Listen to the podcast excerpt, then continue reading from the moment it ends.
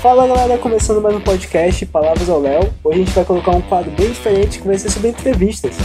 Quando eu falei com o João sobre podcast, uma das coisas que a gente tinha colocado era sobre a gente trazer as pessoas para falar aqui, cara, porque a gente conversa, né, e uma conclusão que a gente chega é que todo mundo tem uma história para contar, todo mundo tem sua verdade para falar.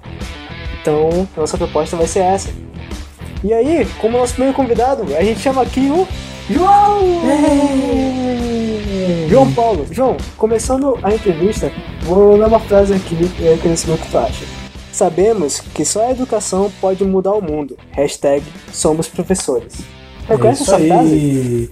Na verdade, é uma frase bem emblemática, porque eu concordo muito, porque sem educação a gente não consegue fazer nada, né? Até não só da educação, que a gente diz educação superior, educação de base, mas educação que tende à humildade, né? Que a educação é tudo, né? Não só querer ser mais intelectual que o outro, mas ser mais humilde. A educação tende a isso. Então, quando a gente é humilde, a gente é educado. E sendo educado, a gente consegue chegar a grandes patamares. É claro que o cara ia saber falar muito bem sobre essa frase, porque a pessoa que escreveu essa frase se chama João Paulo. E eu, cara, Tava no Instagram, cara. E eu tinha pesquisado, eu ia pesquisar no Twitter, né? Pra ver alguma coisa que tu tinha escrito e tal. Isso aí depois até vou pedir pra tu contar um pouco sobre source do Twitter, mas Uhum. o cara não tem, não tem Twitter, ele foi bloqueado pelo Twitter, ele explica isso melhor é depois. verdade. Aí eu, tá, o cara não tem no Twitter, vou no Facebook. E aí o João também tem toda uma postura em relação ao Facebook bem Não destacada, gosto, assim. não gosto disso. Aí eu tive que ir pro, pro- Instagram, né? Pra pesquisar uma frase lá que pudesse iniciar, apresentar vocês ele. E aí tem essa frase que é sobre educação, a gente vai falar também sobre a profissão do João, né? Que ele é professor, biólogo, é, faixa preta em jiu-jitsu, é podcaster, né? E, pô, primeiro, João, explica por que eu não consegui te achar no Twitter, velho. Ah, a relação que eu tenho com o Twitter é muito antiga. Cara, eu tenho um aqui no Twitter, um- a minha conta era muito antiga, cara. Só que depois de um tempo veio esse processo de polarização de política e tudo passou, acredito, a ser monitorado. E uma das coisas me monitoraram. Eu tenho. Meu, meu Twitter era bem detalhado, sempre eu tinha muitas coisas a acrescentar, sempre dava informação, nunca. É, sempre teve alguma informação hum, referente a que eu publicava, né? Mas depois de um tempo voltou a, a- a passar um certo programa numa, numa emissora, que era o Girai o Incrível Ninja, e eu gostava, e eu queria que, pô, muita gente, a minha sobrinha de 6 anos, de 4 anos, gostava muito, a outra de 6 anos também. Assistiam, cinco meus sobrinhos assistiam também. Aí eu entrava nessa hora, a única hora que eu utilizava muito o Twitter pra fazer com que chegasse a outros públicos, né? Eu replicava, olha, começou a girar, eu pegava alguma fala e giraia, na banda, e tal. E por incrível que pareça, depois de algumas semanas de, de- do desenvolvimento desse, dessa série que voltou, um Tokusatsu que tinha voltado, que é lá no início dos anos 90, eu era muito criança, então é uma nostalgia, né? Eu queria publicar, né? E acharam que eu era um robô. Por incrível que pareça, eu dei umas três publicações sempre falando sobre o que estava passando e acharam que eu era um robô e cortaram meu canal, cancelaram. cancelaram, eu fiquei muito chateado porque eu, eu quase não usava o Twitter devido à polarização política, mas eu usava naquele momento pra- até para alavancar o Tokusatsu para trazer mais Explica do Jiraiya, tava acompanhando, né? Queria replicar aquilo. Ah, Eu sempre acho muito interessante essa parte, assim, porque eu conheço muita gente que usa o Twitter. E o João é um dos poucos que eu conheço que, tipo, usou o Twitter e foi bloqueado pela plataforma. Pô, me bloquearam, cara. E tá- foi, tipo, divulgando o Jiraiya, o programa que passava e tudo mais. Mas, cara, o que eu acho é que quando eu fui pesquisar o teu, teu nickname, né, JP Mushi lá, eu vi que tinha vários usuários com isso e tinha um coreano lá. Então suspeito que, de repente, pudessem ter suspeitado, de repente o cara posta- postava algumas coisas lá que não eram muito legais, né? E aí acabou resvalando um teu nickname que parecia com o dele, assim. Tal- talvez, né? Eu, eu acredito, eu, eu espero que seja isso. Não, não espero que esteja entrelaçado com a politicagem do, do- a nova política. E eu, ah, engraçado, só cortando o que eu ia falar anteriormente, que eu tentei recuperar ainda. Hum, Pô, fiz de tudo, mandei vários e-mails dizendo que eu não era um robô. Minha conta era muito antiga, até antes de tornar o robô possível nas redes sociais, eu tinha print, mandei pra eles por e-mail tudo, mas mesmo assim, pra mim, eu- é, existia um robô antes de polarizar, de, de, de confirmarem que existia robô na plataforma. Então, como assim, velho? Eu, eu virei um Android, número até baguncei que eu era 17. Só pode, velho.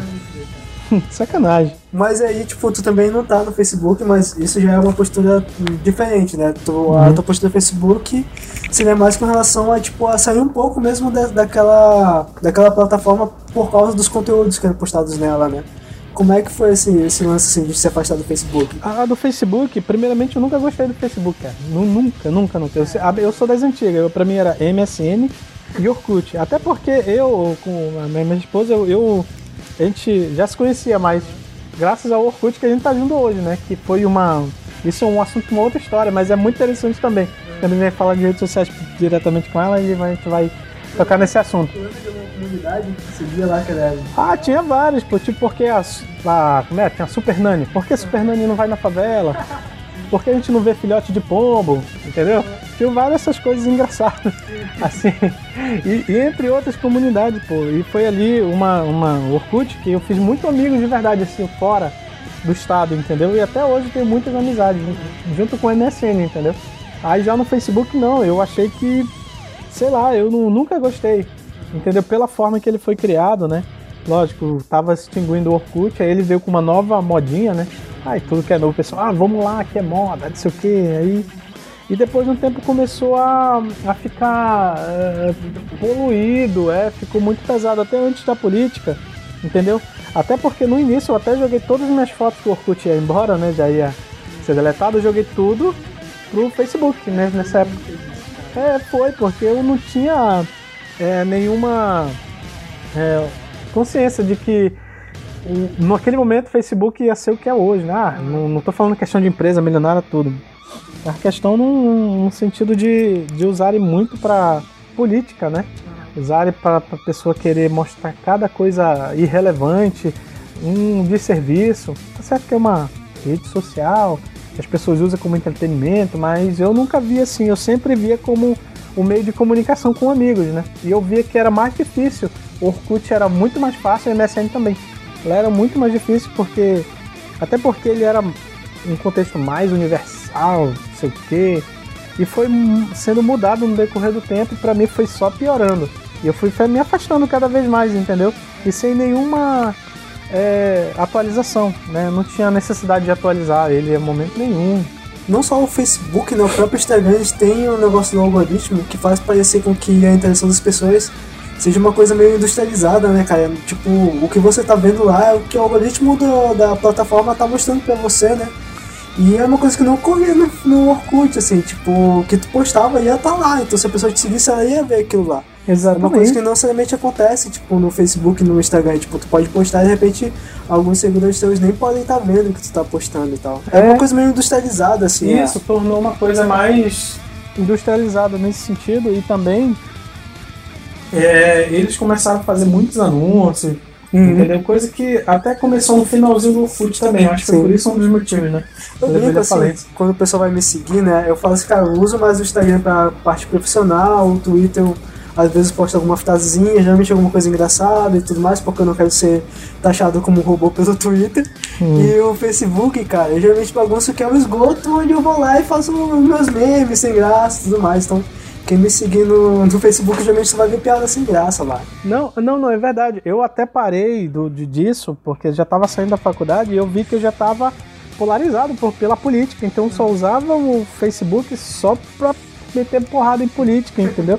Só pra fazer aquilo que eu não queria ser feito. Então, pô, eu vejo que ali o pessoal é o mais intelectual do mundo, é o mais sabido das coisas do mundo. E eu tava se tornando aquela, aquela tipo de pessoa, então eu resolvi me afastar, entendeu? E eu vi que não tinha nenhuma liberdade, autonomia de, de, de querer.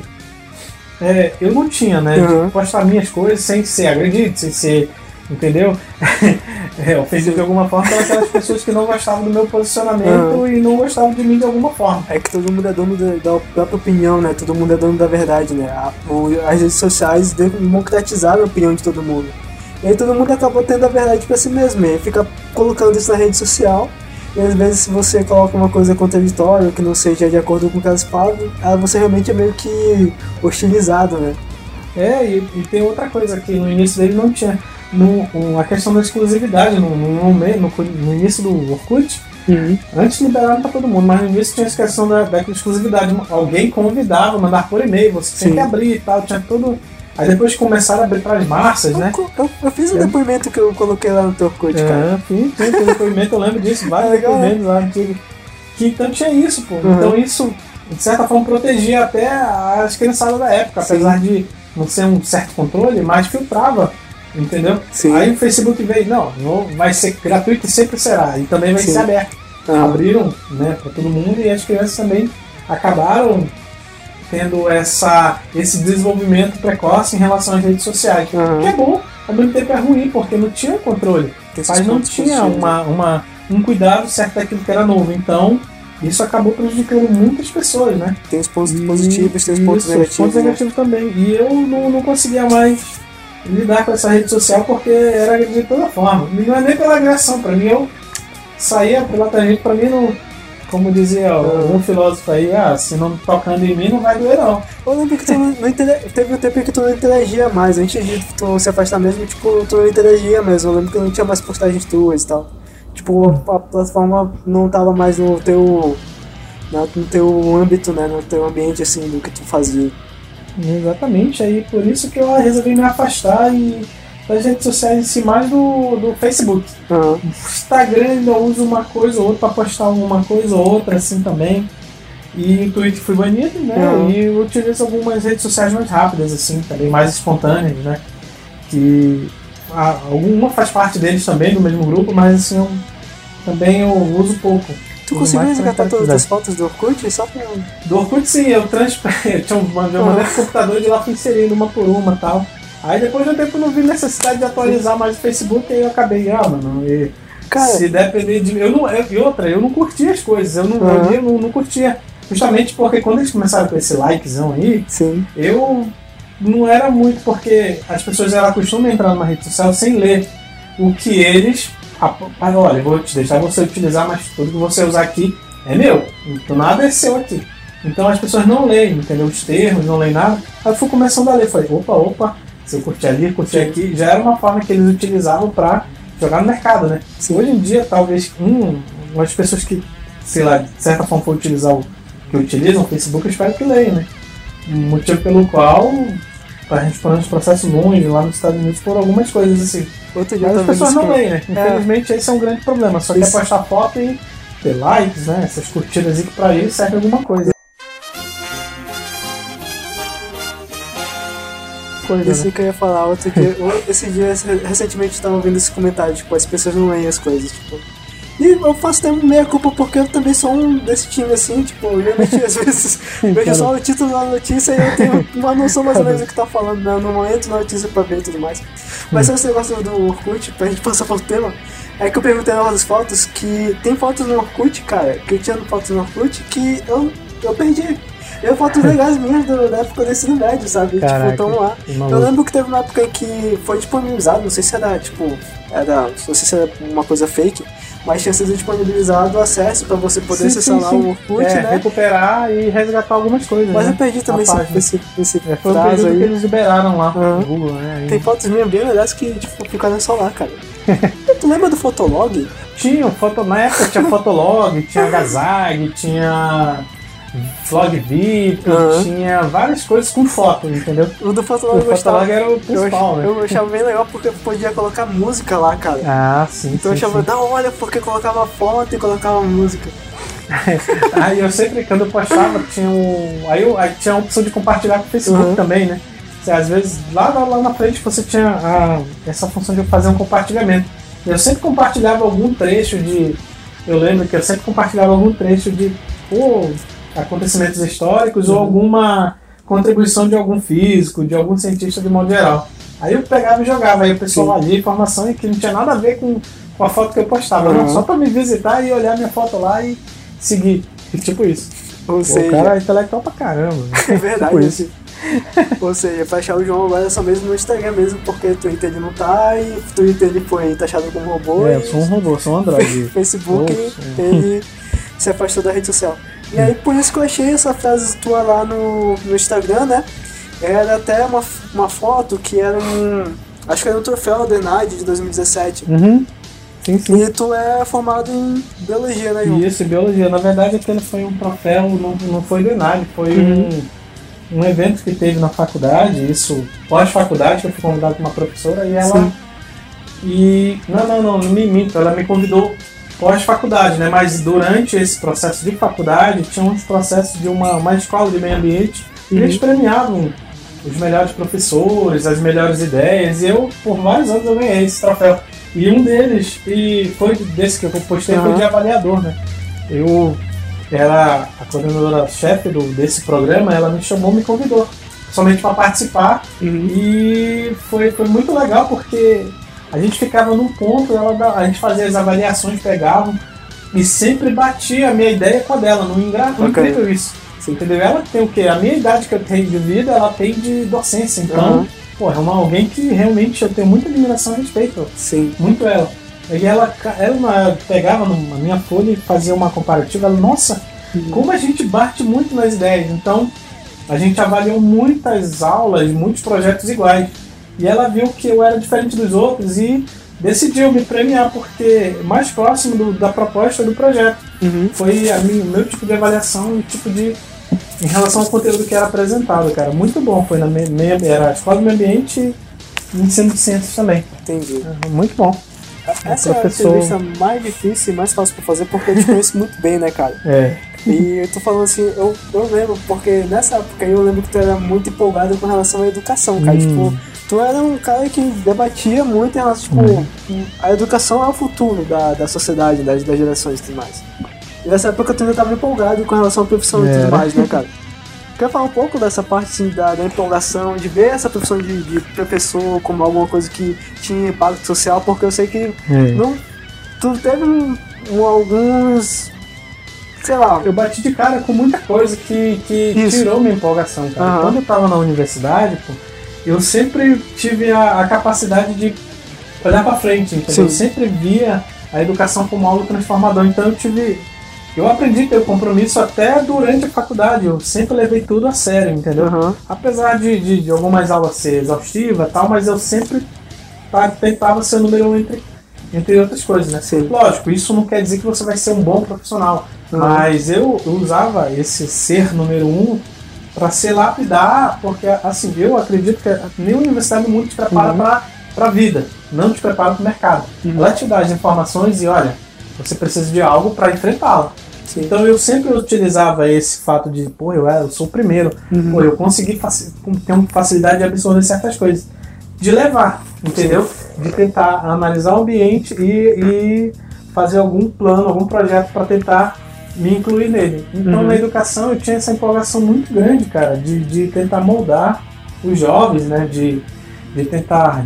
Porque assim, eu sempre estudei escola pública, né?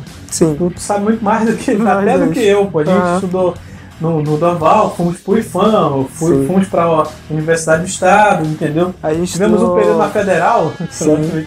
tivemos aquela correria da Federal lá, Aham. que porra, muito maluco, cara. Então a, gente, sempre. estudou muitas tardes juntos, né, cara? Muito, Só cara. nós dois mesmo pro vestibular e tal. Pegando o livro Isso. sozinho ali, tentando fazer, resolver questões e tal. Exatamente. E uma dessas dificuldades que eu tive aí, que a gente passava, era sempre tentar estudar em escola pública, né? Uhum. É, em universidade pública, porque a gente vê que particular não tinha, a gente não tinha dinheiro, velho. É. Então, tia, o que, que é? Vamos usar o que a gente está Aham. aprendendo para passar numa universidade boa.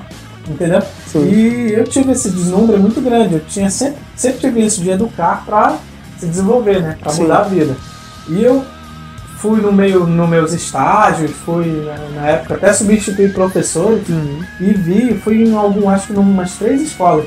Eu tive muita dificuldade de trabalhar Uhum. porque assim, é, no Brasil a gente tem uma grande dificuldade de, de educar pessoas, pô. Por quê? da Porque, a- assim, eu não sei se o processo seletivo de seleção de professores, ele é muito efetivo. Eu sou, Uhum. sou muito contra, assim, porque às vezes você se, se lidar com professores muito ruins, cara. Muito Uhum. ruins, muito ruins mesmo. E juntando ao salário baixo, a qualidade de, de ensino vai ser muito ruim, né? Uhum. Lógico que não é só isso, tem outras coisas, mas eu me via como alguém que ia mudar aquilo. Eu, eu entrei, eu via que tinha professora muito experiente, com, sei lá, na época o cara, tinha uns professores lá com seis anos, seis anos, Uhum. e eu tive uma das dificuldades de, de, de entender porque ele não sabia coisas básicas, entendeu? O Sim. professor, e tinha Uhum. dificuldade de ensinar. Eu, gente, isso era muito triste. Eu lembro de uma situação que a, o aluno, não sei se eu cheguei a comentar contigo lá, uhum. o aluno perguntou, professora, ela era uma formada em Química e passou num concurso uns anos e dava aula de ciências. Uhum. Aí eu, o aluno perguntou, estava fazendo estágio na época, e eu tinha que dar uma das aulas. E uma, era ela que estava lá dando aula, eu estava observando. Aí Sim. ela falou o seguinte: o aluno falou, perguntou o seguinte, professora, é, o, que que, o que, que significa esse S e esse T perto do delta? Uhum. Aí ela, ah, isso aqui é que já vem assim, uhum. entendeu? Aí eu não falei nada, né? Fiquei na minha e tal. Beleza, aí eu para não constranger também a professora, né? Eu vi que eles fizeram umas outras questões, assim, fizeram, questionaram muitas outras coisas que eu vi que ela não sabia responder, uhum. entendeu? Aí foi, eu tive que dar aula, fui dar desde o delta, expliquei algumas letras romanas, comecei a explicar os algarismos para eles, Sim. aí chegou nas letras, entendeu?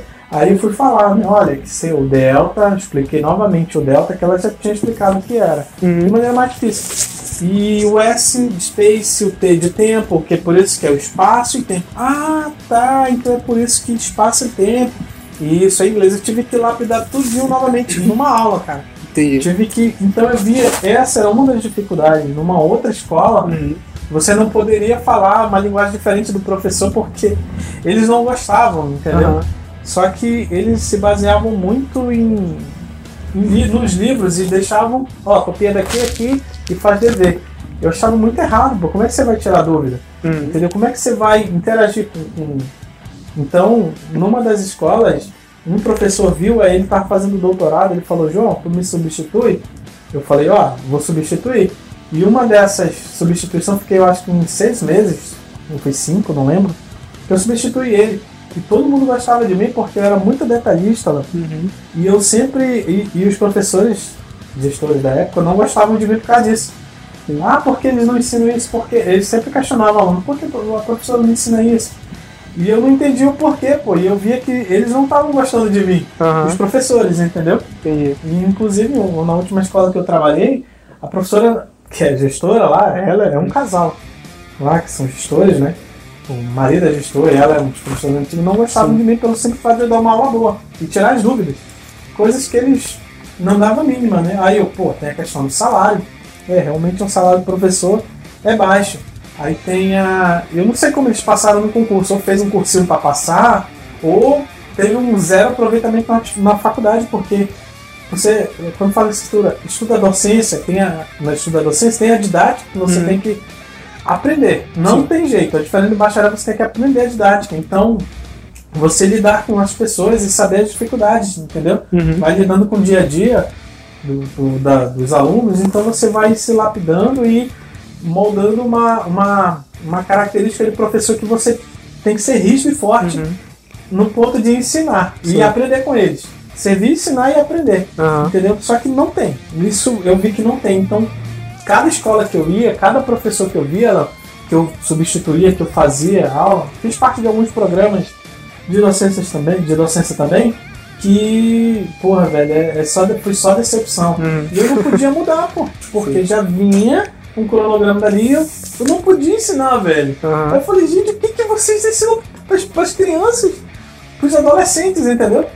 Cara, eu ficar muito uhum. triste. Então, tu, pra te ver, como isso foi decaindo, pô. Sim. Como eu cheguei com gás do caramba para tentar mudar e vi que eu não tinha capacidade para enfrentar essas pessoas que, ah, são concursados, eu não uhum. era ainda. Eu estava finalizando a faculdade.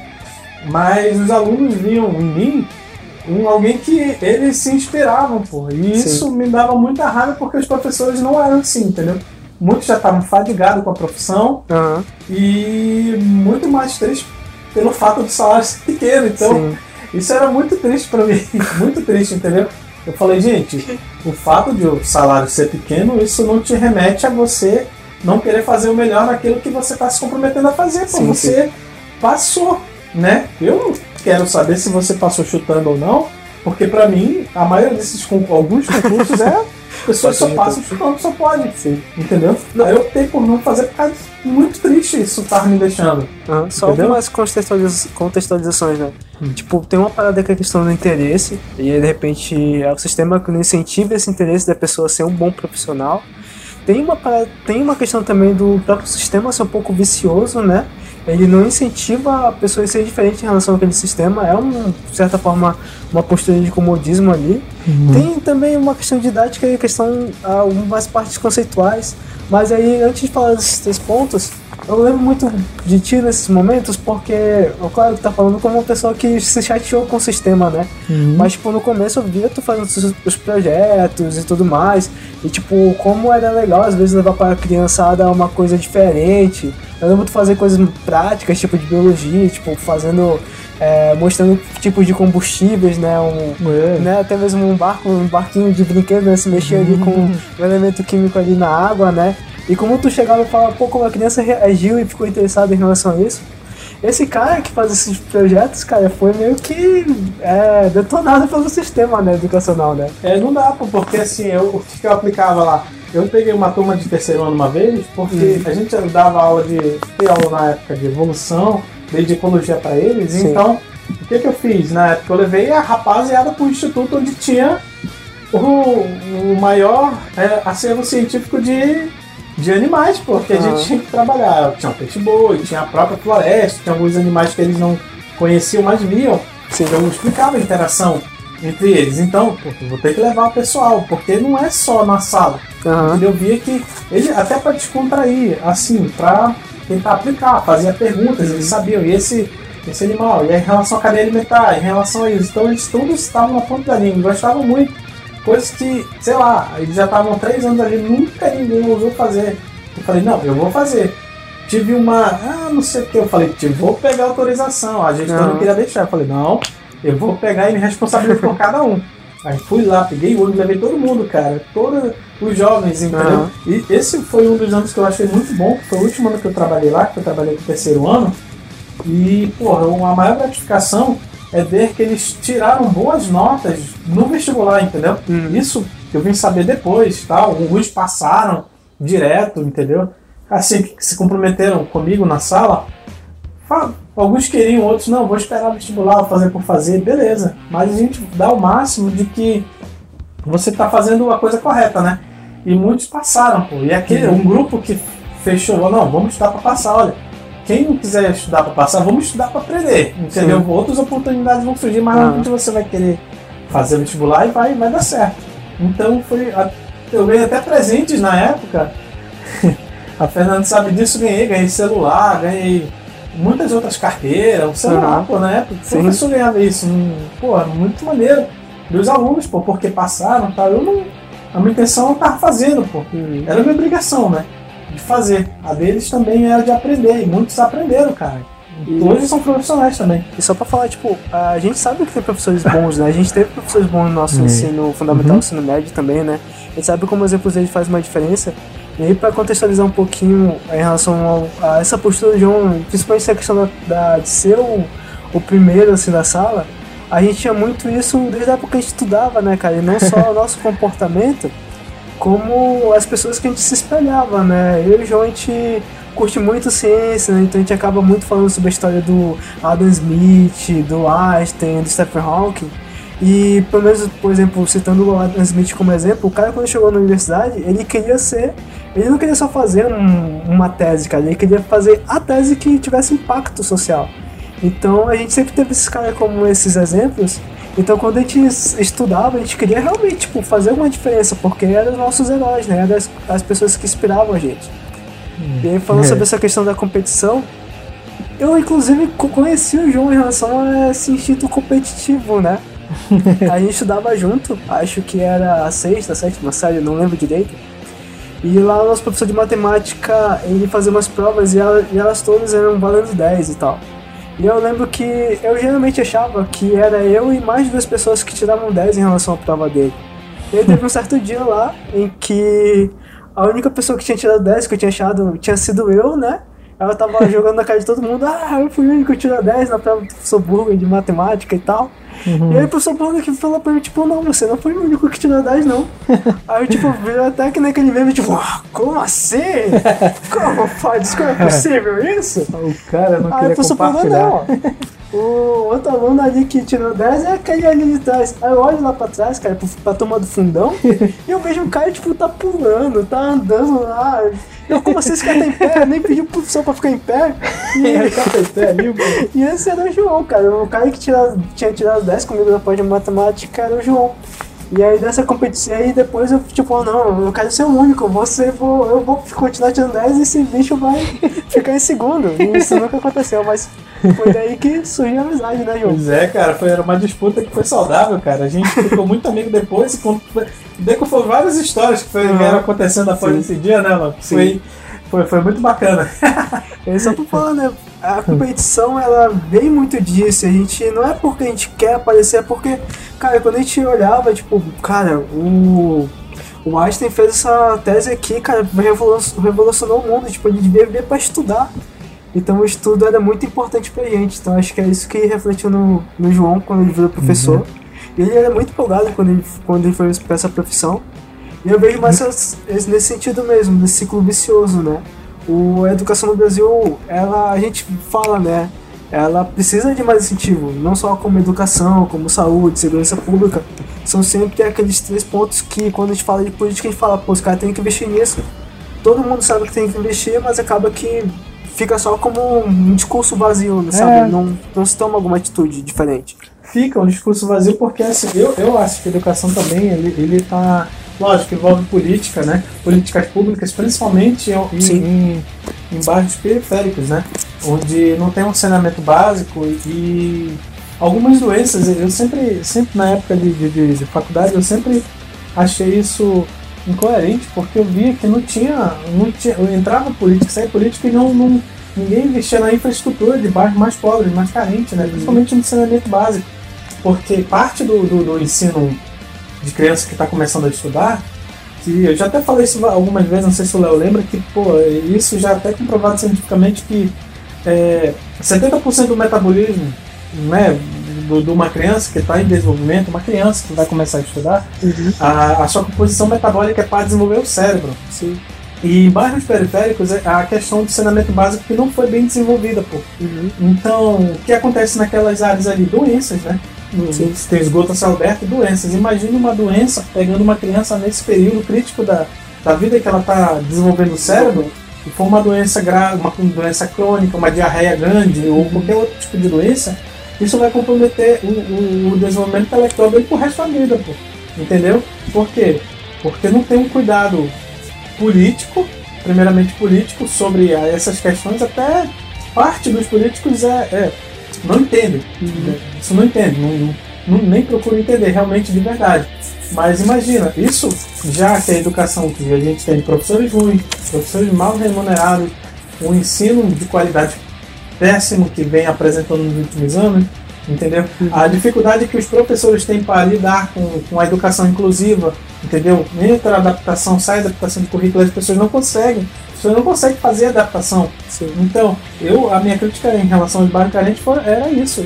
Principalmente a questão de ensinamento básico, em relação ao, meta- ao desenvolvimento metabólico do cérebro de uma criança que está em desenvolvimento. Se, se pega uma doença, ela vai ter problema e vai ser sequelas. É muito ruim de, de fazer a reversão desse tipo de processo.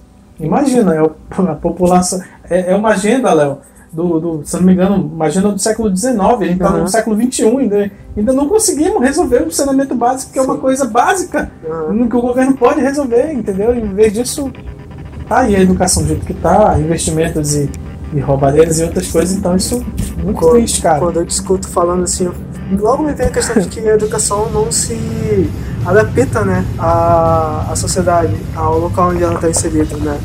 É, tá falando tudo isso, tipo, vem algumas, algumas críticas em relação à educação aqui comigo. É.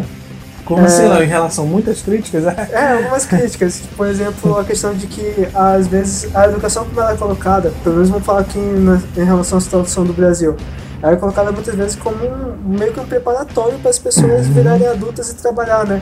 Então é como se a escola preparasse as pessoas para serem apenas um mecanismo para ser inserido depois no, no ambiente de trabalho. Então na escola tu vai ter, ter mesmo tipo os, os efeitos sonoros, né? Avisando que você vai trocar de, de horário e de turno, e aí depois tu vai ficar adulto, e tu vai entrar numa fábrica e tu vai ter os efeitos sonoros que vão falar É. sobre tua mudança de turno. Então a educação parece que é só um preparativo para você criar um ser humano para virar um, mais, uma, mais um na manada, sabe? Mais uma peça na, na sociedade. É porque não muda, não mudou ainda. A educação que a gente tem hoje em dia, as escolas, elas preparam a gente os S's, né? Que eram os S's da- do, do- do- dos governos anteriores, dos anos 80, daquele. que era para preparar o distrito, né? Uhum, pro, pro mercado industrial. Então até hoje tem esse tipo de adaptação, porque Uhum. não mudou o currículo em relação a isso. As disciplinas de verdade, entendeu? Não tem economia, não tem meio ambiente, não tem é, política, não tem empreendedorismo, não tem nada que faça com que as pessoas, a- os estudantes em si, se tornem ainda um pouco preparados né, para a vida. Ninguém prepara. Uhum. A escola, muito menos, entendeu? Então ele só faz uma formalidade para dizer que tem um índice de analfabetismo pequeno, né? Que é muito triste isso. E aí quando tu fala da questão das desigualdades sociais, né, como Uhum. exemplo de saneamento básico que tu citou, tem, vem muito na minha mente a questão de que a, o ser humano é diferente, né? A gente tem mais ou menos essa noção assim, de que cada um é diferente. Né? E a educação mesmo, a educação meio que não se adequa a isso, né? Por exemplo, você coloca numa sala de aula 30 pessoas, dessas, dessas 30 crianças ali, algumas têm mais aptidões para artes, outras vão ter mais aptidões para partes de exatas, e meio que aqui no Brasil, pelo menos esse método de ensino vai igualar todo mundo, né? E às vezes acaba gerando meio que uma frustração, porque o cara que vai virar matemático, cara, ele provavelmente não vai precisar ser um expert em, sei lá, em artes cênicas, alguma coisa assim. E o cara que vai para artes cênicas provavelmente não vai ter que ser um expert que vai ter que saber todas as fórmulas de física, por exemplo. E a educação meio que não se adapta a essas pessoas. E não só nesse sentido, no próprio sentido em relação à, à carência, às carências que as pessoas têm. Não só tu citou a questão do desenvolvimento que pode ter com relação à, à pobreza mesmo, né, que, algumas, que vão ser a realidade de, alguma, de algumas crianças, mas, por exemplo, a adaptação com relação a pessoas com, com alguma característica física diferente, Uhum. é, é, deficiência visual, auditiva, Isso. né? Ah, eu não sinto que ah, o ensino é, é humanizado, vamos dizer assim. É, e também, não, é parte do- do- dos profissionais também, cara, que não são preparados a lidar com, com- algumas situações, entendeu? Tem, tem professor, essa semana a gente estava fazendo parte de uma coordenação e vi que alguns deles não entendiam sobre educação inclusiva também lá.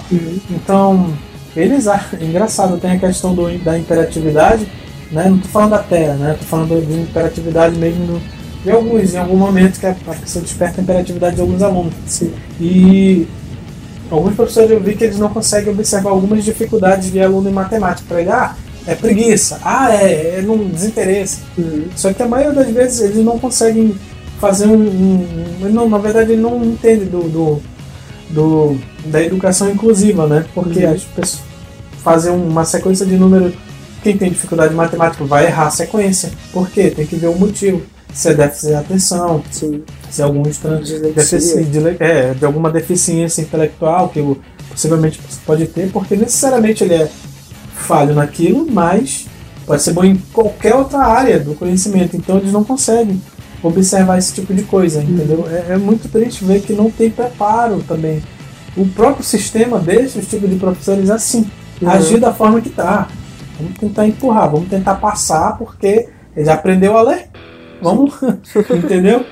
Hum, É muito triste, cara. Eu só, eu só hum, hum, vejo muito triste porque a gente não consegue, a gente consegue observar também Uhum. que o, o modelo também da- da- do ensino básico ele ensina você também a que já até discutido, né, com quem estuda PNL, que se contenta com a primeira resposta, entendeu? Ele não, não te dá um leque de opções de para chegar em resposta diferente para o mesmo resultado, Sim. entendeu? É como se fosse um mecanismo de robô, Aham. entendeu? Ah, vamos passar uma questão, não, mas tem três formas de resolver.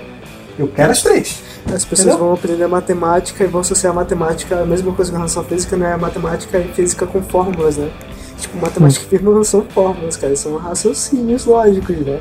Hum. Você tem N formas de chegar a um resultado, assim, em relação a essas. Pois disciplinas. é, aí, e eles não sabem o que é TDAH, Ah, sabem que é TEA, e não sabem trabalhar com, com alunos que têm essas dificuldades, entendeu? Porque tem que, tem que ter uma adaptação, né? não só a escola, o currículo, eles têm que utilizar materiais específicos para certas é, formas de educar esse tipo de pessoas com deficiência também, não tem esse tipo de adaptação. Não. uhum. E, a- e a- que é dado como alunos normais, eles só condicionam a fazer a resposta de um único de uma única de um único caminho, né? De um único jeito. A resposta assim, pronto, acabou. Acabou. Não, não te ajuda a pensar, não te ajuda a buscar outros meios, entendeu? Tem até uma, uma, uma questão cerebral de que não só o professor vendo que o aluno consegue, ah, achou a resposta, beleza, achou a resposta, e o aluno também, ah, consegui achar, pô, o cérebro dá aquele alívio. Ah, pronto, consegui. Ele Aham. acha o caminho mais fácil para não trabalhar muito. Sim. Mas a, a- o, o que deveria, deveria acontecer é trabalhar realmente o cérebro. Aham, buscar Porque- soluções. E isso, buscar outros tipos de soluções. Aham. Por isso que eu queria que entrasse outras disciplinas, não só como empreendedorismo, mas como, sei lá, programação, meio ambiente, e algumas que te ajudam a, a pegar formas diferentes, te botar em situações que você possa raciocinar diferentemente, entendeu? É. Em questões assim que eu não fazia na, na- questões tanto de química quanto biologia e algumas de matemática, eu buscava três resultados, entendeu? Se ele acertou um dos três, eu deixava o primeiro em dúvida. Beleza. Tem certeza? Tem. Beleza. Eu botava uma sequência lá para ele tentar buscar de uma forma. Queria Só- colocar também educação financeira, algumas noções Educação de financeira, públicas também. isso. Isso é, é- é essencial para você aprender Aham. como é que funciona o legislativo, o Sim. executivo, o judiciário, entendeu? O, nos âmbitos municipal, federal, Sim, sim. claro, municipal, é, municipal, estadual, federal, para saber como é que funciona, Aham, entendeu? Para não ficar só discutindo em rede social aquilo que você não sabe e não entende, sim. entendeu? Então, eu não sei porque até hoje é condicionado assim, tá? educação. falta alguém criticar. É um ciclo vicioso do sistema, né? Mas, João, é...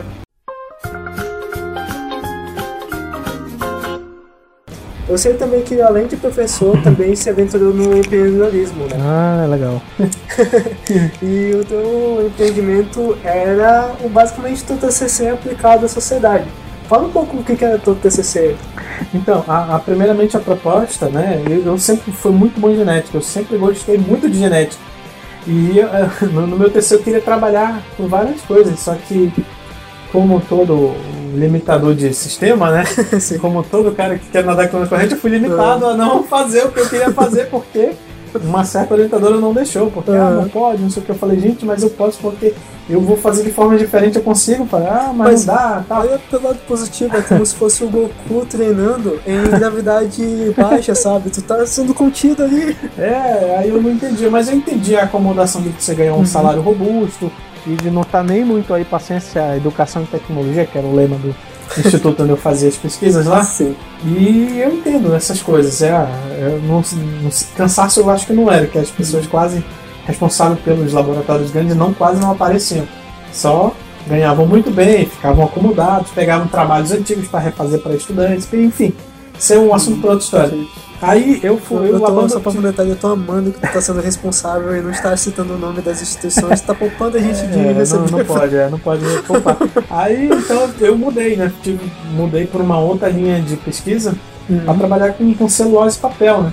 Eu via a necessidade, porque na época que eu li que alguns artigos, depois de muito tempo, quando eu, calculei, ah, quando eu estiver fazendo a monografia, a quantidade de papel vai ser menor, vou usar tablet, o próprio computador vai diminuir, Sim. minimizar o uso de papel, né? Uhum. Só que eu via que estava aumentando, não estava sendo continuado da forma que era para acontecer. Aí eu falei, é, então vamos, vamos ver por que isso está acontecendo. Aí eu Ah. fui, A vida seria uma eterna propaganda política, então, né? Que vive a gente prometendo coisas e é tipo, ah, beleza, É, não vai ter mais eu- papel.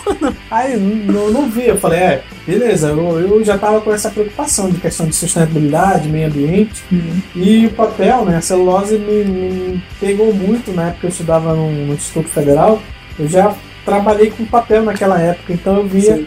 uma forma interessante de fazer a reutilização e principalmente a reciclagem de um material que pode ser utilizado para muitas outras coisas depois de descartado. Sim. Aí eu fui fui me aventurar, né? Saí da Aham. genética um pouco foi pra essa aí.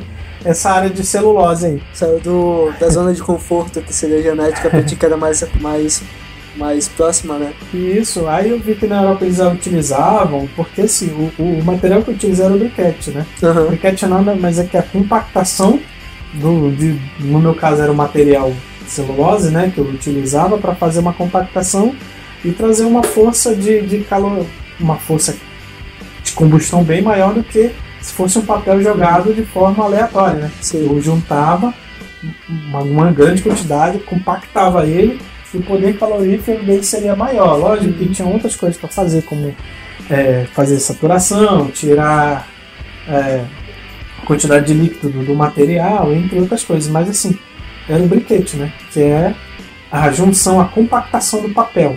Tá? Vai Uhum. compa- compactando, é que nem as pessoas perguntam, ah, porque você achata a latinha? Você não tá achatando a latinha, não é o mesmo peso do, do que ela normal? Eu falei, é, é o mesmo peso. As pessoas perguntam isso, né? Aham. Por que você achata não é mesmo? Sim, é o mesmo peso, mas se você achatar, mais latinhas vai caber no saco, Aham. né? Sim. Então, imagina. 100 latinhas inteiras, né? Ah, Não vai dar num saco 100 latinhas inteiras, mas se você Aham. achatar, vai dar e sem tranquilo, dá sobra pra dar mais. Diminuir a quantidade de espaço, né? E isso, esse era o resultado. Você compacta, Aham. o valor de combustão seria bem maior, né? Na compactação, se você tirasse alguns elementos, como água tal, alguns elementos químicos aí poluentes. E eu me aventurei nisso. Eu achava uma ideia interessante de fazer uso da reciclagem do papel, né? Uhum. Para fazer uma substituição do material que seria o carvão, né? Sim. O carvão vegetal que é muito utilizado e tem a questão das árvores, né? E Uhum. quando você pega o papel e reutiliza, né? Não necessariamente estou falando de logística reversa, Sim. mas você pega e faz, faz uma reutilização para substituir um elemento que é mais prejudicial, no caso é o carvão, Uhum. e, pô, eu vi que era uma contribuição muito grande. Então, vou resolver com isso aí, vou estudar sobre isso e vou tentar fazer isso aí. Essa Sim. parte do TCZ. Pra quem estiver tentando imaginar o que, que é o que o João tá falando, o briquete basicamente era um bloco. É como imagina uma pedra, só que uma pedra, uma, um bloco de massa extremamente compactado assim de papel. Então a questão era um bloco né, que ele aumentava ao máximo assim, a eficiência em relação à quantidade que ele estava sendo produzida. Era uma criação de um bloco extremamente eficiente em relação ao tamanho dele. Isso, aí a gente media a temperatura, media a temperatura do qual ah, ele era testado, né, para ver se dava um poder calorífico maior do que até próximo do carvão ou maior em relação tra trabalhar em relação aos poluentes, né, que um, se a gente fizesse um trabalho bem elaborado, pegasse papel, fazesse separação e, e dispersava aqueles elementos químicos que tem na, na maioria dos papéis, ele daria um papel de queima sem poluição. E se a gente fazia esses testes ainda no laboratório, Sim. o valor, é, o potencial de, de queima, né? É, a calorimetria em relação à queima também, né? Aham. O tempo que ele ficava queimando, né? Sim. Só que dependendo do material, ele é muito variado, né? A volatilidade dele va- ele varia muito de material para material. Vamos pegar um papel branco, vamos lá. Papel de caderno. Pegava, utilizava, Muita fazia a compactação. utiliza, joga fora. Isso, em vez de utilizar porque, ah, vou descartar, né? Às Aham. vezes eles fazem um outro papel, né? Sim. A gente também trabalhou com isso uma época, né, Léo? Esse papel fazia a utilização de um outro papel reciclado. Aham. Mas no caso do briquete, não, já era diferente, é uma coisa mais elaborada. Tinha que fazer alguns cálculos para saber se dava certo. No caso do TCC, se dava certo a alguns cálculos, principalmente em, no potencial calorífico dele. Né? A calorimetria tinha que dar certo ponto para saber se ia dar certo. Então, Aham. foi vários testes que a gente fazia, né? botava na estufa para tirar a, a umidade que tinha no, no material, para Sim. mais seco, melhor ficaria para compactação e melhor faria, ficaria para o calor dele ficar mais intenso, mais forte. Sim. Então foi a partir daí, né? Usava os três R's, né? Reciclava, reutilizava e reaplicava. E né? aplicava novamente. Os três erros eram utilizados dessa forma. Aham. E foi dando certo. Aí a gente juntou uma quantidade, não só no laboratório. No laboratório a gente fazia uma quantidade pequena, Sim. entendeu? Isso foi no TCC. No TCC, aí a gente teve uma orientação meio brusca nele Aham. e eu utilizei esse e eu consegui, primeiramente, provar que por mais que passasse dois anos, a gente daí ia continuar utilizando papel, não tem jeito. Sim. Entendeu? Eu pensava que ia diminuir com o tempo. no- nesse período que eu precisei fazer o TCC, eu vi que a utilização do papel nas universidades era grande. Eu utilizei algumas escolas para ver se se diminuía, né? Como é que seria? Eu botei três escolas na universidade. Uhum. Aí, incrível que pareça, a quantidade de papel era sempre enorme, velho. Sim. Descartada. Aí eu peguei esse papel e foi que a gente fez esse briquete, né? Aham. Foi testado lá, foi conseguir, a gente conseguiu testar que ele tem um potencial calorífico bem, bem grande, né? Uhum. Quando ele é utilizado em quantidades grandes, ele tem um potencial calorífico bem grande e, e é claro, né? Eu estou reutilizando o papel e reciclando, né? Eu pego, faço a reciclagem, de certa forma, e utilizo ele novamente. Para uma coisa que pode beneficiar, tentar futuramente substituir o carvão, que era a nossa ideia, Sim. que de substituir o carvão, por toda a questão ambiental. Aham. Árvore, poluição e entre essas coisas. Que seria o mesmo uso, né? Você aplicaria também para fazer fogueira, assar alimentos, tudo mais. Sim. Tudo para tudo que o carvão é aplicado poderia ser aplicado o briquete e aí só seria o comparativo, né? O briquete seria oriundo de um de um material reciclado e o carvão a gente sabe que é, é produzido, né, por é, madeira, né? É isso aí, exatamente. É produzido por isso. Então essa foi a preocupação. Essa foi a preocupação maior, né? Que eu, eu escrevi bastante sobre isso no, no meu TCC em relação a esse tipo de de uso, né? Que a gente faz do carvão vegetal, né? Lógico que tem um carvão que, que é utilizado com. A gente já trabalhou, eu trabalhei também com, com caroços de açaí, disso, daquilo. Fiz vários trabalhos até chegar no papel. O papel via no meio de diminuir o, uti- o- o- utilizar, né? Diminuir a grande quantidade do uso dele para fazer uma coisa melhor, né? Um, uma substituto do carvão. Tinha uma boa demanda em relação à matéria-prima, que era esse papel que era reutilizado, que é por lixões, né? E virava briquete. E aí apareceu um maluco, né, contigo, e falou, cara, tem uma oportunidade de fazer um empreendimento, virar isso aqui virar um negócio. Como é que foi essa mudança aí? Como é que foi esse pulo do. Ah, isso aí foi mais interessante porque a gente, o Léo, inclusive, chegou comigo, mano, o que, que tu acha de utilizar isso para trazer um benefícios, não só benefícios para a sociedade, mas vamos transformar um negócio? Uhum. E o cara, o cara é mais doido que eu, velho. aí eu falei, vamos lá.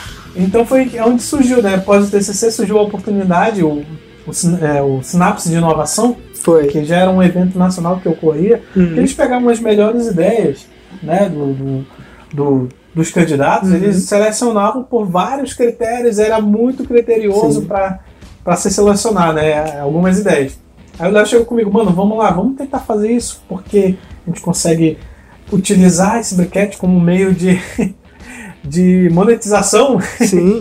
e ao mesmo tempo trazer, né? Trazer um empreendimento Uhum. através de uma coisa que beneficia a sociedade, principalmente questão do meio ambiente, né? Sim. Aí a gente, porra, vamos lá, Léo, vamos testar aí, cara. Aí surgiu a oportunidade nesse sinopse de inovação. Foi. A gente concorreu, rapaz, que eu não sei quantas pessoas se candidataram, né? Que, cara, foi, foi, foi tenso demais. Aham. E o edital deles, é, além de ser um pouco, né? Sempre eles mudavam isso, foi muito concorrido. E a gente utilizou nossas ideias, sempre respondendo perguntas, fazendo, fazendo apresentações, Muito. Fazendo reuniões, isso, aquilo, outro, Sim. e mostrando o potencial que aquilo tinha futuramente, né, Léo? Sim. E graças a Deus por todas as dificuldades, e a nossa. A gente era um grupo, né, Léo? Aham. Era um grupo na época, assim. Mas quem chegou com o Léo, o meu, inclusive a parte mais burocrática, o Léo tomava conta aí, batia a cabeça, não, deixa comigo, tal, vamos lá, isso, aquilo, outro. Aí a gente conseguiu ser um dos campeões desse projeto, não foi, Léo? Foi. A gente ganhou, foi muito suado. Foi muito bacana. E assim, foram três anos é, com esse empreendimento, né? É, aí tentando, né? E batalhando, tentando viver disso. E cara, a experiência foi extremamente grande, assim, como profissional, assim, tentar nesse mundo, tentar empreender no Brasil e tudo mais. A gente tem algumas observações e acho que cabe para um outro programa, assim, em relação ao que é Isso. empreender no Brasil, né? É, isso aí é. Mas aí Mas- que eu queria falar contigo. Já, a- o impedimento acabou que a gente finalizou ele, né? Porque ele dava muito mais trabalho do que retorno pra gente. É, mas assim, Justamente pelo que tu citou anteriormente, porque fazer empreendedorismo no Brasil é meio complicado, né? Sim, mas assim, é, provavelmente se a gente viesse novamente e falasse, cara, tu viesse pra universidade, falasse, cara, a gente tem essa ideia e tal, provavelmente a gente conseguiria novamente tentar levantar e abrir de novo esse negócio. Porque a ideia é, pô, tentar substituir o carvão por alguma coisa que é reciclável. Mas eu queria falar contigo, é, já nessa parte de que o empreendimento foi finalizado, né? A gente fechou ele e tal, uhum. mudou para outra. foi para uhum. outros caminhos né, nas nossas carreiras. Uhum. É que atualmente. Atualmente não. A, a gente tem no, no, mundo todo uma discussão em relação à sustentabilidade, né, cara? Uhum. A sustentabilidade está o tempo todo sendo debatida. Então tem reuniões da ONU em relação à sustentabilidade, se discute é. muito isso. E é aquela mesma coisa, como a gente fala sobre educação, que precisa mudar a educação, sei lá o que e tudo mais, eu sinto que a sustentabilidade também tem esse mesmo perfil, assim, cara. E aí eu queria ver com. Tu foi um cara que atuou nessa área, tu foi um cara que teve uma proposta que tinha uhum. impacto direto em relação à reciclagem. E aí, como é que tu vê toda essa discussão mundial em relação a devemos poluir menos no mundo para salvar nosso planeta? Que daqui a 30 anos não vai existir mais planeta? E como é que tu vê toda essa discussão em relação à sustentabilidade? Você como um cara que tentou batalhar por isso e estava lá no olho do furacão.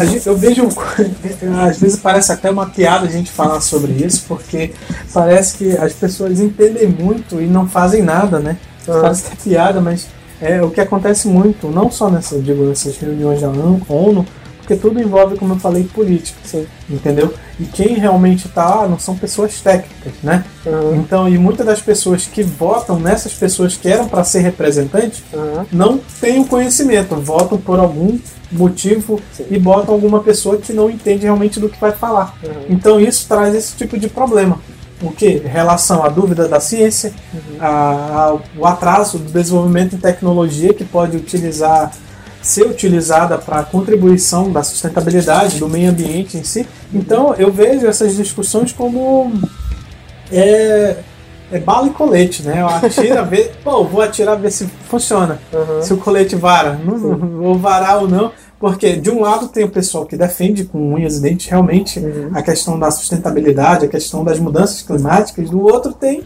não vou dizer nem negacionistas, mas aqueles que, que defendem, o, eu, eu acredito que seja capitalismo puro, que Sim, defendem é. devido aos seus negócios, isso, aquilo, outro, e nunca entra no bom senso, Uhum. pelo fato de ter políticos que não representam a gente nesse sentido. Não estou falando para botar doutores, voltar em doutores, mas alguém que pelo menos você entenda que traga o melhor para a sociedade. O que seria o melhor? Alguém que realmente queira fazer a mudança. Não só, só mudança financeira, né? Que o cara pensa na política para ganhar muito dinheiro. Mas eu digo na mudança que, em que possa ter discussões mais saudáveis, porque a ONU, eu tenho minhas contradições sim, mas eu acredito que tem que ter alguém que sente no, no- no centro da- das organizações e comande principalmente essas reuniões. Olha, eu vou estar todos os países e vamos, olha, aqui aconteceu tanto no país, isso, isso. A gente vamos tentar entrar, no- tentar entrar num acordo para tentar minimizar o que é prejudicial para o teu país. Sendo prejudicial para o teu país, vai se melhorar para o país dele, que melhora para o país dele. Imagina se você fica sem a quantidade de, sei lá, de plantação de soja devido à poluição, à toxicidade do, do- dos solos, né? Toda mecânica de solo lá, Sim. quem estuda vai saber, vai ficar, aí não vai dar para produzir. Então, não dando para produzir, não vai dar para andar para cá e você não recebendo isso, não vai mandar isso para o país de lá. Então, as pessoas é de certa forma política e, lógico, é o capitalismo, mas essas discussões que eu vejo, eu vejo muito cada um defendendo por um lado, tem a parte que duvida da ciência, né? Uhum. E essa parte, sim, negacionista agora, que não quer, não quer, não aceita. Então, isso porque não aceita, Léo, eu acho que quem querendo a gente mudar é muito complicado, porque os nossos representantes que deveriam mudar, Uhum. eles não querem conversar com outras pessoas. Entendeu? E, se você não tem um diálogo com o seu vizinho, com a sua comunidade, você não consegue melhorar a sua cidade, Sim. a sua rua. Então eu vejo como muito assim. Eu vejo uma briga de cães raivosos, só que não vai chegar em lugar, em lugar nenhum. Por mais que caia granizo no deserto, o pessoal vai dizer que é normal. Não tem como, cara. Então eu vejo assim, Léo, que precisa, não vou dizer como a Marina Silva, precisa de muita conversa. Não, eu preciso de, precisa de ação. ação. Entendeu? Eu preciso de pessoas que bot- botem lá e ah, eu vou querer e eu quero isso porque está acontecendo isso. Eu represento uma população e o outro representa outra, vamos setar e ver o que, que vai dar certo para todo mundo, pô, entendeu? Eu sei que tem que ter lados opostos, que isso valoriza mais o debate, é, valoriza mais tudo que, que, que é oposto, se valoriza mais, porque não, não, é uma utopia que a gente vive, né? Uhum. Mas a gente tem que conhecer o que, que é o oposto do, do meu colega, o que, que é o oposto do país de lá, uhum. entendeu? O que, que é o oposto na Amazônia, entendeu? Pra, pra assim a gente entrar no consenso. Porque tem desmatamento. E, diálogos e plano de ação, né? Isso, porque tem, eu sei que tem desmatamento, tem que construir estrada, mas e o desmatamento? Uhum. Isso. Aí, cadê os caras que entendem? Entendeu? Ah, você tá fora porque você não entra. Como? É, é, é uma, é, você quer entrar num sistema, é. é. um ciclo vicioso que tem pessoas que têm muito dinheiro e vão continuar no poder porque tem muito dinheiro, é. velho. E não faz questão de mudar porque isso está trazendo o retorno financeiro dele. Então, eu tenho minhas contas, como eu falei, contradições do A1 e eu não sei até onde vai o poder direcionado dela uhum. para tentar inibir certas ações desse tipo de coisa e, e eles próprios sentarem a conversar com as pessoas da maneira mais calma, não atacando, não chamando de disso, daquilo, porque é, ele seria um órgão que, né, seria no One Piece o governo mundial, né? Sim. seria não para comandar o mundo, mas é. para tentar dar diretrizes para a humanidade viver um pouco melhor, né?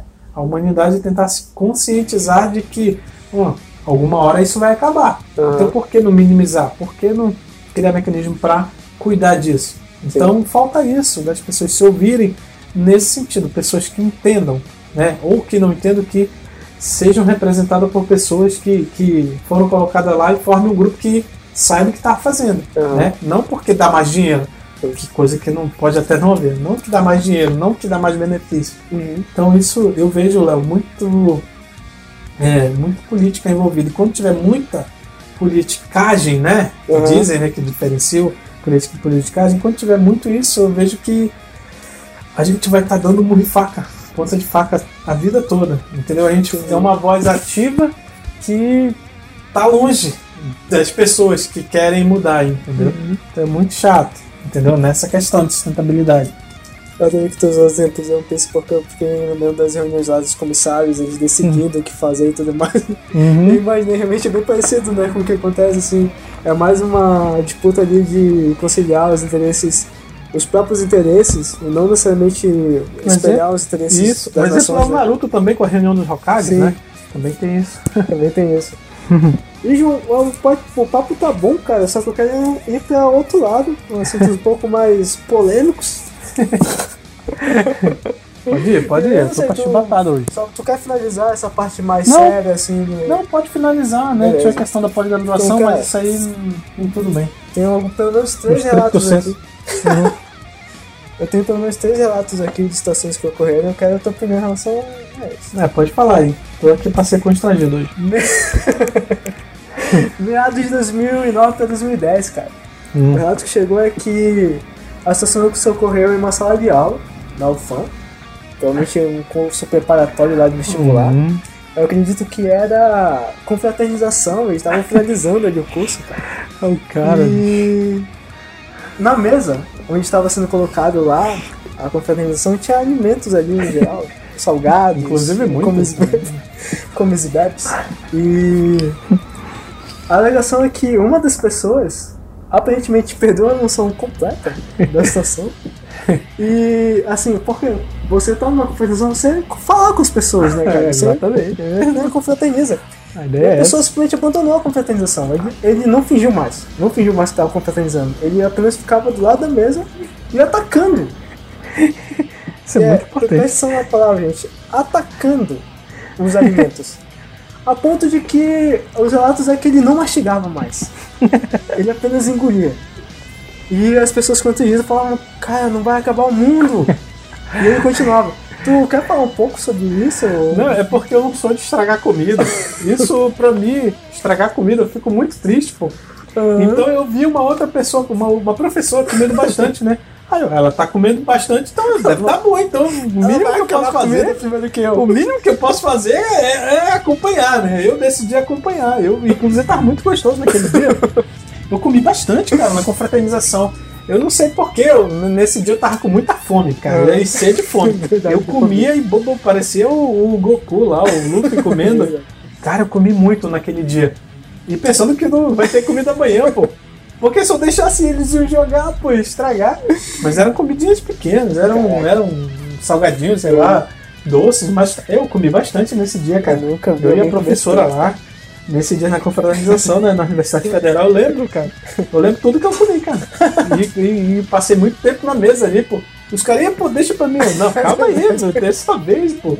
Cara, Mas nesse esse daí mano, foi, foi, foi muito legal. Eu, me diverti bastante porque eu comi bastante. Eu vi, cara, eu vi que ele tava Ah, foi, foi aí, isso. Eu comi bastante, eu gostei muito das comidas. Né? Tava, tava sensacional, não queria estragar. O outro relato que chegou aqui na nossa redação, cara, foi que em outra festa também, é, parece que um amigo seu estava comendo empada, alguma coisa parecida. É que tão emocionante. Esse é muito inter- esse é um relato É. interessante. E aí tava comendo empada e aparentemente a empada era um pouco maior que a boca do seu amigo. e aí a empada aparentemente esfarelou na garganta da pessoa, do cidadão. E aí no momento que ele respirou, os farelos entraram na sua garganta e ele teve uma crise de tosse. E os relatos é que tinham duas pessoas a mais lá. Né? E aí as duas pessoas, ao mesmo tempo que estavam preocupadas com ele, estavam rindo. E o indivíduo que estava morrendo lá, intoxicado pela, pela empada, também estava rindo e morrendo de rir lá.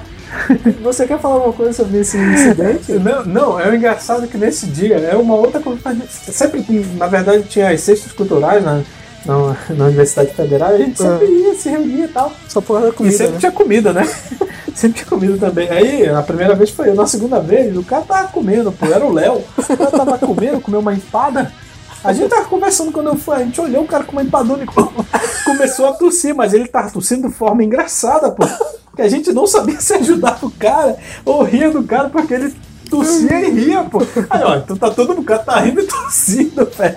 A gente, calma aí, pô, calma aí, tá bem? Ria, a gente ria mais ele. Cara, eu ri tanto, pô, que eu acho que ele esfarelou e criou muita saliva, mano. Pichalinou tudo ali dentro. Cara, eu lembro, foi eu e o Manuel. A gente tava rindo só do Léo, cara. Mas pega, pega água, Manuel. Não, pera aí, deixa mais um pouquinho aí, deixa eu ver se ele vai melhorar. Aí o cara ficou tossindo, tossindo lá. E eu, caraca, não vai melhorar, não. Gente, mas a gente riu bastante, que eu quase me mijo nos caras. De tanto rir. Aí pegou água pra ele depois. A outra situação é que, assim, as pessoas geralmente, elas tentam defender sua honra, né? A gente tenta defender a honra e tal, tudo mais. E o ser humano tem seu apreço pela, pelas coisas, né? Pelas coisas que pertencem a gente, principalmente aqueles bens que são um pouco mais caros, como o carro, por exemplo, né? E a situação que chegou foi que o cidadão estava o carro estacionado, né? E aí ele na defesa da sua honra, ele foi lá, foi lá com o seu carro. E o, assim, tudo bem que te ama os animais e tudo mais, mas pô, o- tinha um cachorro mijando na, na roda da, da pessoa. E assim, cara, pô, é uma coisa cara, bicho. Você tem que lavar e tudo mais. A pessoa foi lá, em defesa da sua honra e do seu carro, que é amado também, né? Tentou enxotar o cachorro. Enxotou o cachorro e naquele primeiro momento conseguiu enxotar o cachorro, né? E, pô, o cachorro foi embora. Falou sua necess- necessidade básica e foi embora. E aí, a- e aí a situação toda é que o cachorro aparentemente olhou para trás, se deu conta de que estavam expulsando, né? E voltou e fez o cara correr, cara. Cara, o cachorro era bravo pra caramba, velho. Nesse dia aí, eu tinha foi? acabado de lavar o carro, beleza? Pô, fui lavar o carro, né? Aí eu subi lá em cima, vi um cachorro rodando, ele rodou o carro. Esse filho da mãe que é mijando no pneu do carro, ó. Aí eu desci, né? Quando eu fui ver, ele tava mijando no carro. Filha da mãe, sai fora daí! Aí o cachorro correu metade do caminho olhou pra trás, como é que é? Aí correu atrás de mim, velho. Caraca, correu daquele cachorro. Tipo, eu expulsei ele, ele ficou com medo depois. Ei, peraí, não tô medo de ti não, peraí. E voltou pra trás, quase ele me morde, velho. Ele parou na metade do caminho. Aí eu falei, vai lá mijar então, Zé, mano. Eu não tô nem aí pra ti, vamos embora. Foi embora, pô, mas foi engraçado pra caramba, porque ele me enfrentou, velho. Ficou com medo, depois me enfrentou, ó. Filha da mãe, caramba. Tá. João, aí aquelas perguntinhas, tipo, isso que a minha entrevista no PC fazer, tipo, o que a Xuxa fazia no programa dela. Finge que tu acabou de cair na revista Capricho e aí tem aquelas perguntas da revista Capricho. Hum. Qual a tua banda preferida? Nacional ou internacional? Pode falar os dois. Ah, eu gosto muito de CPM 22 E o Blink, cara. Várias outras bandas, mas o Blink porque marcou muito, tá? O Blink Sim. 182. É, personagem masculino que te inspira? Nos animes? Pode ser. É, só tem nos animes, tá? Esse aí vai ser uma briga feia, cara. Eu não, feio, não consigo. Não, não consigo pensar porque vários.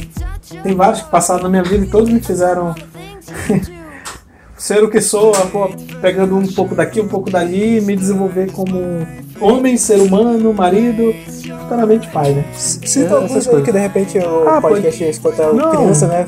Sim, a determinação do Goku, Aham. tem, entendeu? A, a pureza do Luffy, entendeu? A, a, a coragem do e, de alcançar os objetivos do Naruto, entendeu? Ah, do Yu Hakusho de arriscar, entendeu? Pelos seus amigos, do Yusuke, né? Isso é que o The Mesh. É, e deixa eu ver quem mais. Tem até o próprio The Lost Canvas, o Money Gold lá, pô. Caraca, que Gold. maneiro. O próprio. É muitos, Léo. Vai lá. Um Parou. personagem feminino que você admira. Qual personagem Ah. feminino que admira? A Renata, cara. Não tem jeito, é a Renata. É Renata, Renata, é a Renata. É, uma música pra tocar no casamento. Don't You See, que é uma música das artes, que era uma, uma, uma cantora que já até falecida, mas ela cantou um encerramento do Dragon Ball GT. Aham. É a Don't You See, uma, uma, uma letra muito linda dessa música. Que bonito, cara. Fernanda até concorda comigo. Um filme que tu detesta. que eu detesto foi o É. Dragon Ball, cara. O Dragon Ball que fizeram, pelo Aquele amor de Deus. né? É, porra, não é fala um sério. de serviço, cara. De serviço. Um filme que ama. Ah, velho, tem muitos, Léo. Porra, tem muitos, não tem um só não, cara. Eu, eu gosto dos American Pies, alguns, né? Um, dois, Uhum. três. Eu do, do, do cachorro lá do Hat, como é o do Hat lá? Do, O, do cachorro é, lá japonês. Sempre ao seu Eu lado. sempre ao seu lado, eu gosto muito do, do próprio A Mente Brilhante, Gênio Indomável. Esse sempre ao seu lado é uma sacanagem, porque né? Ah, e os Três Ladrões de Bebê, cara. É uma comédia Chan? que me fez chorar pra caramba. É do Jack Chan, cara. o gordinho, né? Foi, três, é, três ladrões e um bebê, três ladrões e um bebê. Assiste, é é muito emocionante, esse- eu me emocionei É muito. muito bom esse filme. Eu ia falar do Sempre lado, assim, eu ouvi uma gente falando, eu pensei, eu não vou chorar desse filme. E é uma sacanagem, porque quando você vê lá um cachorro tendo a memória, Porra, Putz, é, não tem pesado, como, né? cara. Pesado, pesado. é, diga uma frase para colocar na sua lápide. Então a pessoa tá esperando pra te matar ali, ali a gente já vai aproveitar já a frase. Você é o próximo. Muito bom. Essa mesmo? É. Muito bom. Tá, beleza. Você entrou no bar, finge que você entrou no bar Uhum. e acabou de te falar que essa onde o dispensou pra ir numa rede. O que que tu. Qual. qual o que, que você falaria pra ele? Saúde! Sorry! Gambate, né? Eu falaria isso, eu não, não, não, não gosto muito de rei. Dá um conselho pro cara, ó, você entrou no bar, ele tá chateado, tá triste, tu tá lá no bar lá, tu tá tomando café, eu sei que tu não bebe. Mas ele tá triste Você é lá. melhor do que isso, cara. Pô. Ah, cara, deixa de. Para de ser gado dessa É, cara. você é melhor do que isso. Beleza. O que te irrita? Ah, o que me irrita, cara, é discutir por política, cara. É, né? Facebook que eu diga. No Facebook, tá? O que te anima? Quando eu vejo a Fernanda muito feliz comigo, isso me deixa muito animado. Ah, Ela me deixa feliz. que bonitinho. é uma comida favorita ou, ou comidas favoritas? Cara, eu gosto muito do que ovo, feijão e arroz. A minha letra é tão feia que eu pensei corrida favorita, mas pensei não existe. É não faz sentido é corrida. feijão. É muito bom. Muito bom. Frango, então, muito bom. Muito feijão. E aqui não é uma pergunta, né? É só uma reclamação pra ti mesmo. Tipo, por que diabos você não gosta de sushi? Na verdade, porque o ser humano chegou no topo da cadeia alimentar, não. aprendeu a usar o fogo para comer comida, né? Não não, não, não posso chegar no topo da cadeia alimentar e comer, continuar comendo comida crua. Então esse eu não, Ai, não gosto tu- muito. Caraca, a gente, vai, pro Japão e tu vai comer, bicho. Meio que seja amarrado. O mundo está acabando, escolhe uma música pra tocar. Rise Above do Cedar. Boa. É, o mundo está acabando, escolha três personagens para lhe salvar ou pra passar o resto do dia contigo. Três personagens? Isso. Vamos lá. A Renata, que é controlar todo mundo. O Luffy, Pra animar. animar geral, né? Aham. E o Goku. Boa. De repente o Goku Dama. salva. É. salva do fim do mundo. Peraí que o- o- a letra tá feia aqui, peraí. um desejo. Um desejo. Cara, um desejo. Se tu desejar paz mundial aqui, eu te jogo pra Não, não, não, essas coisas assim, é, é como o cara falou pra mim uma vez, João, eu não consigo fazer essa continha impossível. Não, impossível é, é a paz mundial, né? Acabar com as guerras, isso que tá sendo impossível. Hum, então, essa conta é fácil. É, um desejo, Léo, é que. Deixa eu ver. Que as pessoas saibam que elas são importantes.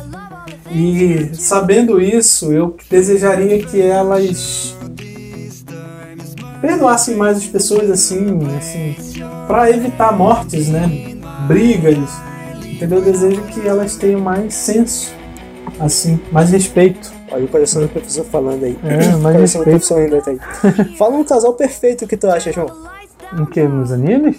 Pode ser. Bom, um casal perfeito, perfeito. Depois. É o Naruto e Hinata. Acho que pra mim seria um casal perfeito. Eu ia falar o Goku e Tite, eu sei. Não, eu ia falar depois do Goku e a Titi, porque, é porque acontece de eles se separarem também, né? Ficarem ele longe e tal. Goku e a Titi seria um casal bom. Assim como o Naruto e Hinata também. Qual o cavaleiro de ouro mais forte? Pra mim, por mais que gostem dos gêmeos, eu gosto do Chaka de Virgem. Eita. Qual é o teu signo mesmo? Hã? Qual é o teu signo mesmo? Câncer. Eu gosto de Manigold também. Oh, God. Manigold. Manigold. É, escolha um mestre de anime. Um mestre, Léo. Apesar de gostar muito do mestre Kami, eu escolhi Jiraiya. Olha só! e cara, pra tu ver, ó, tá acabando aqui, ó, tá bem aqui essa aqui, escolha um mestre, aí eu que no, no finalzinho, tipo, tem que encerrar esse negócio. É, e qual é o melhor podcast? Palavras ao! É, você passou, você ganhou o prêmio! Já, pega o parabéns! Conseguiu! Aí, gente, a gente encerrar a entrevista do João. Eu espero que vocês tenham gostado. Primeiro bate-papo que a gente tá trazendo aqui, né? É, a intenção é trazer outras pessoas. Como eu falei, todo mundo tem sua história, todo mundo tem sua verdade. E aqui a gente quer muito conhecer, a gente quer muito dar essa, esse espaço pra vocês. Então é isso, João. Dá tuas últimas comentários aí. É, a gente assim, vamos ter outros podcasts aí. E ainda faltou falar de mais algumas coisas, né? Foi muito rápido aí. Pode ser parte 2. Apesar de ser longo, né? Faltou falar de pós-graduação, de, e tecnologia, que eu tenho muita irritação em relação a muitas coisas também. Mas enfim, é, eu me sinto agradecido por fazer parte né, da, da equipe aí do Palavras ao Léo. E essa foi uma pequena base da nossa experiência aí que a gente passou, né, como professor, como empreendedor. É pequena, uma pequenininha gota de água no oceano que é a vida, né? Eu espero que vocês tenham gostado. E é isso. E vai vir muitas outras entrevistas de formato parecido assim. Por favor, espero que vocês gostem, compartilhem com todo mundo aí. E não se esqueça que cada um pode transformar o mundo num lugar melhor. É isso aí, gente. Segue a gente, compartilha, falou, tal. Valeu,